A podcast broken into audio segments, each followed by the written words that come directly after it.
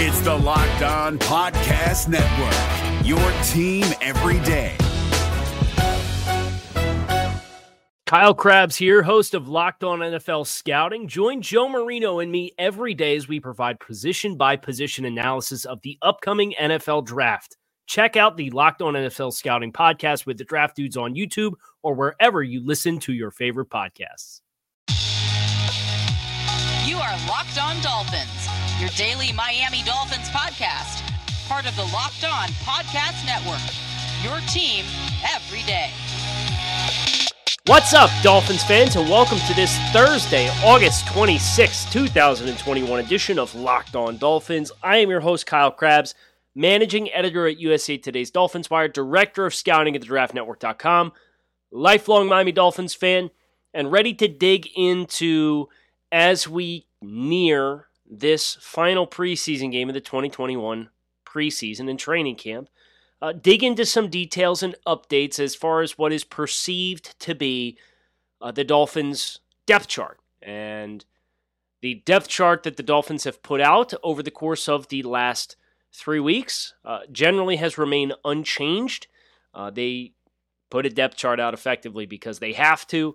Uh, but at practice, for example, you're hearing reports that Jaelan Phillips, back from the minor leg injury or lower body injury that kept him out of practice for about 10 days, uh, he's been running with the ones.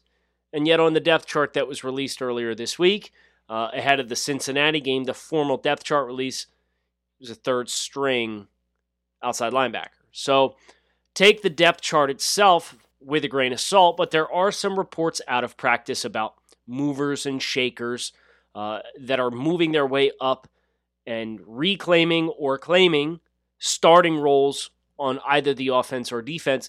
And additionally, I want to get into uh, after the player cuts that took place earlier in the week. Uh, we saw the Dolphins cut three, they placed Lynn Bowden Jr. on IR. It cleared up the wide receiver room to a certain degree, but it did not ultimately clear up the ultimate conflict as far as how the Dolphins are going to manage their roster throughout the course of this season because yes, you have potentially now whittled down eight or nine contenders. I would call it eight for presumably seven spots when it's all said and done. But you also have five tight ends. And you could keep seven wide receivers. You could keep five tight ends, but I don't think you can keep them both. And therefore, somebody's going to be on the chopping block here. And I want to explore that a little bit today on the show. Today's episode is brought to you by RockAuto.com. Amazing selection, reliably low prices, and all the parts your car will ever need at rockauto.com. So let's start with the reports coming out of camp. Starting first and foremost, I know one of the hot button issues with this team is the offensive line. I said coming out of Chicago, or going into the Chicago game, I should say, if Liam Eichenberg remains the first team left guard after the Chicago game moving forward, pretty safe to say he would be the team's starting left guard moving forward. Liam got hurt on Wednesday with a minor shoulder injury, pushed him out of, of being active in the Chicago game. Solomon Kindley resumed that role. The following week at practice, boom, Solomon Kindley back at first team left guard. This week ahead of Cincinnati, it is still Solomon Kindley at the left guard spot which tells me you can take it from pencil to pen. Not Sharpie yet, but you can transfer it from pencil to pen that Solomon Kindley is going to end up being the starting left guard on this offensive line, which then opens the door for Liam to potentially beat out Jesse Davis. Whether or not that's going to happen, I don't know. I would anticipate if Jesse is going to hold the starting job I'd set the over under for Halloween as far as when that switch happens, which is not necessarily dissimilar to what happened with Robert Hunt at right tackle last year, right? At the end of the day, Liam Eichenberg is a better physical talent than Jesse Davis. Jesse Davis, he's been around the block a few times. He's played a bunch of spots on the line. He's played against a Bill Belichick coach defense. So I get it. You're coming into week one. You got Tua. You don't want to get caught off guard with miscommunications. Maybe you want to have some more experience there at that spot on the blind side against New England. Fine. But if it ends up being Jackson, Kindley, Deiter, Hunt, Davis as your starting five, give me until Halloween. And I'd be willing to bet Eichenberg takes that spot over not dissimilar to how Robert Hunt took that same spot during the 2020 season. The other presumed change that we are seeing take place is Nick Needham has found himself back in the starting slot role. And uh, I have been critical of Nick throughout the course of the offseason as far as uh, opportunities to improve that spot. We've talked about Justin Coleman and, and obviously Noah Igbinoghene, who's been reported to get at least a look inside this year. But ultimately, at the end of the day, you watch how Nick Needham played against Chicago, and you watch how Nick Needham played against Atlanta, and there's no question, right now, he's the best option to play that spot. I think he's been a little bit more disciplined. Uh, Gerald Alexander during his media availability this week, just I believe was yesterday, uh, said that Needham is playing uh, with more efficiency in his movement this year. I know Chris Kouffman shared the rep of him in the zone drop where he's turns his he sees the route in the flat and he turns and flips his eyes back to cover the the high low read and then immediately transitions and flips himself back and makes a tackle for a gain of only two or three yards and some really great examples of quality play by Nick Needham, and he's played inside and he's played outside. Consider this a formal apology to Nick Needham. I am not above acknowledging when my takes go wrong. I'd be a fool to think that I'm not going to get takes wrong when it's my job and responsibility to have opinions on everything pertaining to the Dolphins, right? Well, this is one of those things that uh, I think the body of work that has been put on display both in camp and in the two preseason games, there's no question because my notes from Atlanta had Justin Coleman chasing and in recovery mode uh, a few times from the slot. Literally have that written down. It was uh, right below the bullet point of Wilkins flashes hands on third and goal to disrupt sightline of wide receiver to force a drop before the Eric Rowe PBU on fourth down. The next bullet point Justin Coleman caught chasing a few times in the slot in first half versus Atlanta. Needham's been sticky. He's been tough. He's been productive. He's got his hands on the football. He just got his hands on a football yesterday. Uh, batted the pass to Xavier Howard, who returned it in practice for an interception, for a touchdown. Nick Needham is the best option at this point in time to play in the nickel because this game, a lot of it is physical, and a lot of what Nick uh, comes up short in relative to his peers in competition for that spot is the pure physical skills. But this is a guy who has constantly worked and has showed up three consecutive seasons now and been better than what he was the year before. I admire that. I respect that.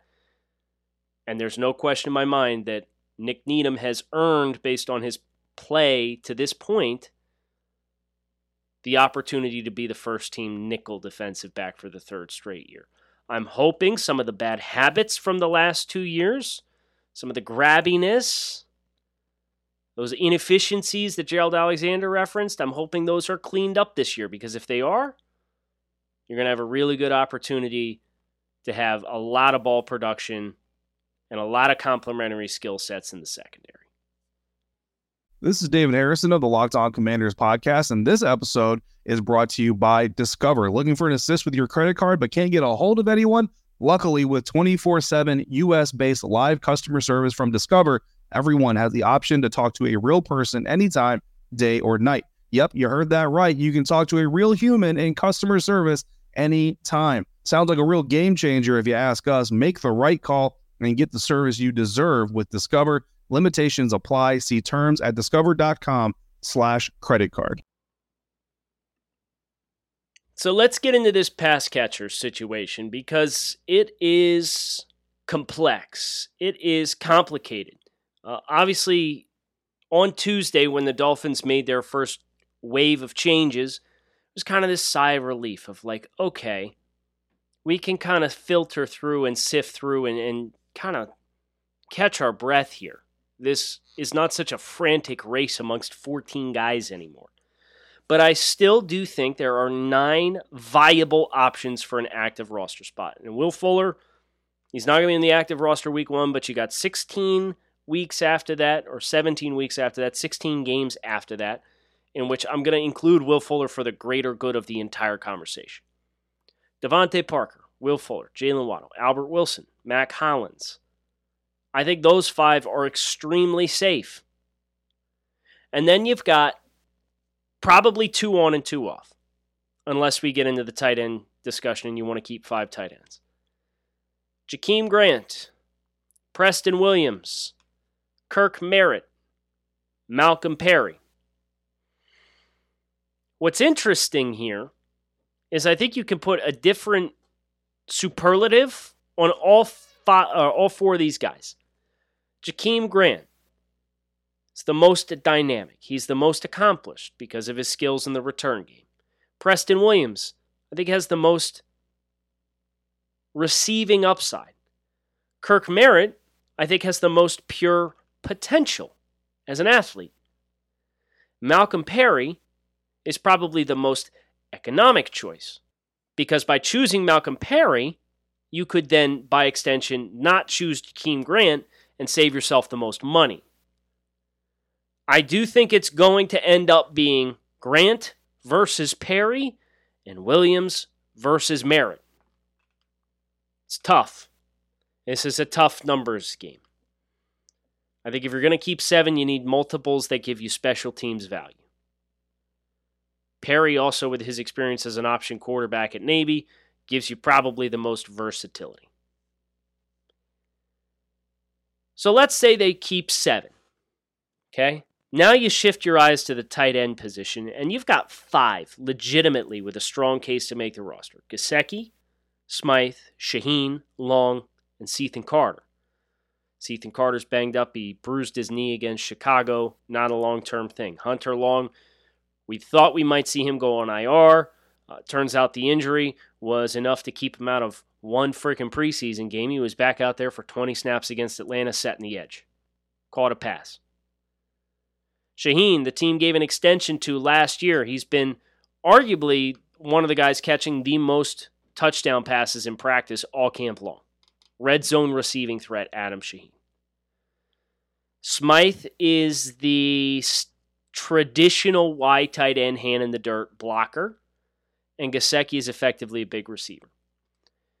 So you can keep seven receivers, you can keep five tight ends. I don't know that you're going to be able to get away with doing both in one shot. In 12 out of your 53, I'm not a math guy, but I just did the math. Uh, that's 20, 22.5% of your roster.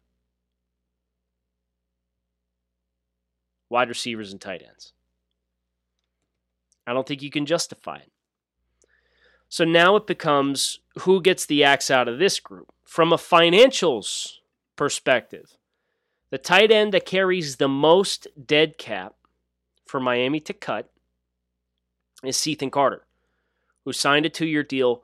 Cutting him would collect the Dolphins $2.7 million in dead cap. Cutting Adam Shaheen would cost you $2.17 million in dead cap. The team is not going to cut Hunter Long as a third round pick this year. They're not going to cut Mike Gesicki in a contract year with his track record and production.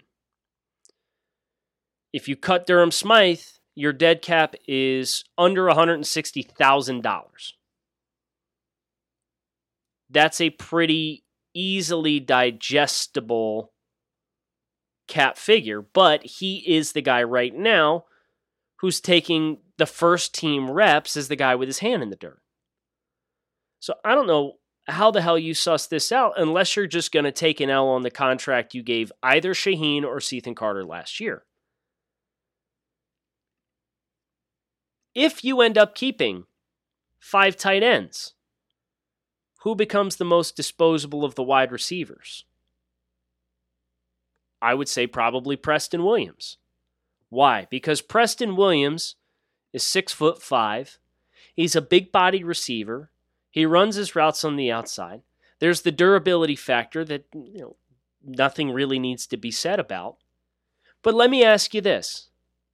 What does Preston Williams give you as a pass catcher that Mike Gesicki does not? And this is a genuine question. Mike Gesicki has taken approximately 20% of his snaps last year on the boundary. So he's capable of lining up outside. Mike Gesicki is six foot five and a half. Preston Williams, six foot four and a quarter. Mike Gesicki, 247. Preston Williams, 211. This is according to their, their combine slash pro day numbers. At his pro day, Preston Williams ran a 461. Mike Gesicki ran a 454 at the NFL Combine. So Gesicki's faster. Mike Gesicki was faster in his 10 yard split by a tenth of a second. At his pro day, Preston Williams jumped 31 and a half inches in the vertical jump. Mike Gesicki jumped 41 and a half inches in the vertical jump, 10 inches higher for Mike Gesicki. Preston Williams broad jump, 9 feet 8 inches. Mike Gesicki's broad jump, 10 feet 9 inches. Gesicki, more explosive in the broad. Short shuttle, the 20 yard shuttle, Preston Williams Pro Day, 435. Mike Gesicki, 410. Gesicki faster by a quarter second in the in the short shuttle. Three cone drill, Preston Williams, 711 in the three cone drill, seconds.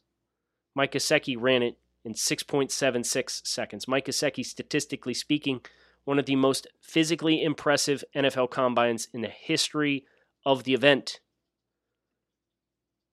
Gesicki's arm length, longer by an inch. His wingspan, significantly wider by three and, uh, three and a half inches. So, literally everything that you could possibly measure these two big bodied receiving targets as, Mike Gesicki is a more appealing option. Neither one of them is going to give you special teams. So if you want to keep five tight ends, because I don't think it's realistic to expect the team to cut Hunter Long, the team just signed Cethan Carter. Durham Smythe is the de facto traditional Y hand in dirt tight end right now. And Shaheen's had great rapport with Tua in the red zone throughout the course of the training camp. could Mike Gesicki technically take that second big bodied receiver role from the wide receiver room for Preston Williams? And then you keep six wide receivers. I'm just throwing it out there. And then you could get into the argument say, well, Mike Gesicki's not very versatile for a tight end, but he's more versatile as a wide receiver than Preston Williams. Preston's in a tough spot because Preston has not had the opportunities to make plays because he's still recovering from the foot injury and was just obviously brought off PUP last week. They're weaning him into game action. Is it too little too late? I don't know. Not too little for you to get some sports bets in, however. It's that time of year, all eyes turning to football. Teams back on the gridiron to mark the start of football season, and as always, BetOnline is your number one spot for all the pro and college action this fall. Get all the updated odds, props, and contests, including the half million dollar NFL Mega Contest and the $200,000 NFL Survivor Contest, open now at BetOnline. Head to the website or use your mobile device to sign up today and receive a 100% welcome bonus. Be sure to take advantage of their opening day super promo. Make a bet on the Thursday, September 9th season opener between the Cowboys and Bucs, and if you lose, your wager will be refunded up to $25 for new customers only when signing up and using promo code NFL100. BetOnline is the fastest and easiest way to bet on all of your favorite sports. BetOnline, your online sportsbook experts. Promo code Locked On. Hi, I'm Jake from Locked On. Think of all the amazing things in life that are expressions of you, your favorite football team, what you wear to the playoff watch party, that song that you stream over and over to get you pumped up for the gym, or the recommendations that you share with your friends on the top six comedy podcasts that are best to listen to on a long road trip, or even your new haircut, which may or may not be an epic bowl cut from the 90s and hopefully is. Everything that makes you, you makes all the difference. State Farm believes insurance should work the same way. Your plan, your coverage selections can be personalized by you. And the ability to choose the plan you want by picking the options that fit you, like choosing to bundle your home and auto policies, is what the State Farm Personal Price Plan is all about. Getting the coverage you want at an affordable price just for you. Like a good neighbor, State Farm is there. Prices are based on rating plans that vary by state. Coverage options are selected by the customer. Availability, amount of discounts and savings, and eligibility vary by state.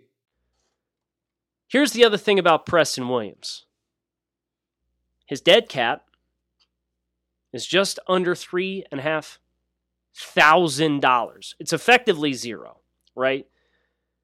But Preston, I think, actually gives you some trade value as well. And obviously, you might want to make the case and say, well, we should really look into trading DeVante Parker if he continues to struggle with hamstrings and so on and so forth. I get it. But at least DeVante has put on some production over the course of a season. And even when he's been banged up, it's not as though he's been suffering season ending injuries to the degree in which Preston Williams has through his first two seasons. And that's tough for Preston, right? Like, that's not his fault. But Preston has fought the football at times. Again, remember, his career catch percentage on 95 targets is 52.6%. He averages plenty of chunk gains averaged 16 yards per catch last year on 18 receptions, had four touchdowns. That ratio is really good. But he's literally played in half of the games possible over the last two years.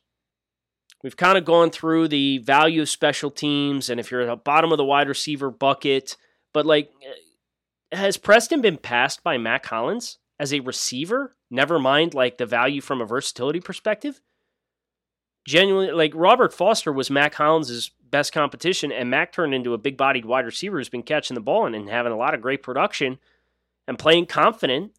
And I would, you know, maybe it's out of sight, out of mind with Preston. And I get like 2019 in camp was like, oh my gosh, this guy's a monster with Preston Williams. I get that that first impression was quite strong. But I don't know how you look at this body of work and you make this argument. So for me, figuring out who's on the chopping block comes down to do you real do the Dolphins realistically view Mike Gesicki as a viable option to fill the pseudo role in the wide receiver room, that seventh wide receiver, and another big bodied guy? If so, Preston Williams is probably off on my list, and then I'm picking one spot between Jakeem Grant, Kirk Merritt, and Malcolm Perry. and I'm really hoping I can push Kirk Merritt through on waivers and get him on the practice squad. I, I want Malcolm Perry on the practice squad as well. If you want to make the financial decision to part ways with Grant and save some money, then I'm keeping Merritt as wide receiver six, and Gesicki is quote unquote wide receiver seven slash tight end one. I don't know that the Dolphins are going to view it that way, but this is kind of just one way as I've been trying to wrap my head around. And uh, I think it was Danny who called me out uh, yesterday when we did the 53 man roster projection. Uh, it's worth mentioning that I did not include Elandon Roberts. And the reason why I did not was not because I don't think he makes the team. I definitely think he makes the team. Uh, but when I was cross checking with my original notes from back in July, I had Elandon Roberts on PUP to start the year. So for that reason, he wasn't on that original list. I missed his name. Apologies to Elandon. Definitely think you make the team. But I digress. The reason I got to this point was I've really been trying to wrap my head around how in the hell they're going to sort out these last five spots on the roster. This is going to be tough, guys. And I love that it's tough. I hate that it's tough because there's guys that I want to see succeed here, but I just don't know if those opportunities are going to be there for them to do it. And one creative way I've come up is I've been trying to cook up like, man, I don't see them parting ways with any of these tight ends. Maybe Cethan Carter ends starts the year on PUP. I don't know. But if you're going to keep five because there's investments made, reasonable investments within the last year made in Cethan Carter and Adam Shaheen. Obviously, Mike Gesicki's not going anywhere. Hunter Long, third round pick, he's not going anywhere. Like Smythe was the only one that you could say, eh, he's in a contract year. We think he's a replaceable player. He's the starting Y right now. So, as I've been trying to just go through all the variables, this has been one resolution I've come to that I think at least makes some sense. If you believe Gesicki can take on that workload and take some more of his routes from the perimeter as game situations call for it, as compared to exclusively from the slot. And he wasn't exclusive from the slot last year. It was about a 60 20 20 split between the slot, outside, and hand in the dirt. It's going to be fascinating, man. I can't wait. I can't wait to put Joe Rose through the ringer tomorrow here on the show. Going to put his feet to the fire. He had me on on the, the Joe Rose show on Tuesday morning, asked me some tough questions. I'm going to tag him back. I told him on the air, I said I'm going to tag him back. So make sure you hit subscribe. Keep it locked in right here on Locked On Dolphins. I'm Kyle Crabbs. Thanks always for listening. Enjoy the rest of your Thursday. I'll talk with you guys again tomorrow. Fins up. Is your team eliminated from the playoffs and in need of reinforcements? Maybe it's time for a rebuild, or maybe they're just a player or two away from taking home the Lombardi Trophy. Either way, join Keith Sanchez and Damian Parson for Mock Draft Monday on the Locked On NFL Draft Podcast. They'll tell you which college football stars your team will be taking in the 2024 NFL Draft. Check out Mock Draft Monday on the Locked On NFL Draft Podcast, part of the Locked On Podcast Network. Your team every day. If you're looking for the most comprehensive NFL draft coverage this offseason, look no further than the Locked On NFL Scouting Podcast. Join the draft dudes, Kyle Crabbs and Joe Marino, as they go position by position through the NFL free agent class and into the star studded crop of college stars who will be selected in the 2024 NFL Draft. If you want to know who your favorite NFL team should be adding to its roster, you need to check out Locked On NFL Scouting, available on YouTube and wherever you get your podcasts. Part of the Locked On Podcast Network. Your team every day.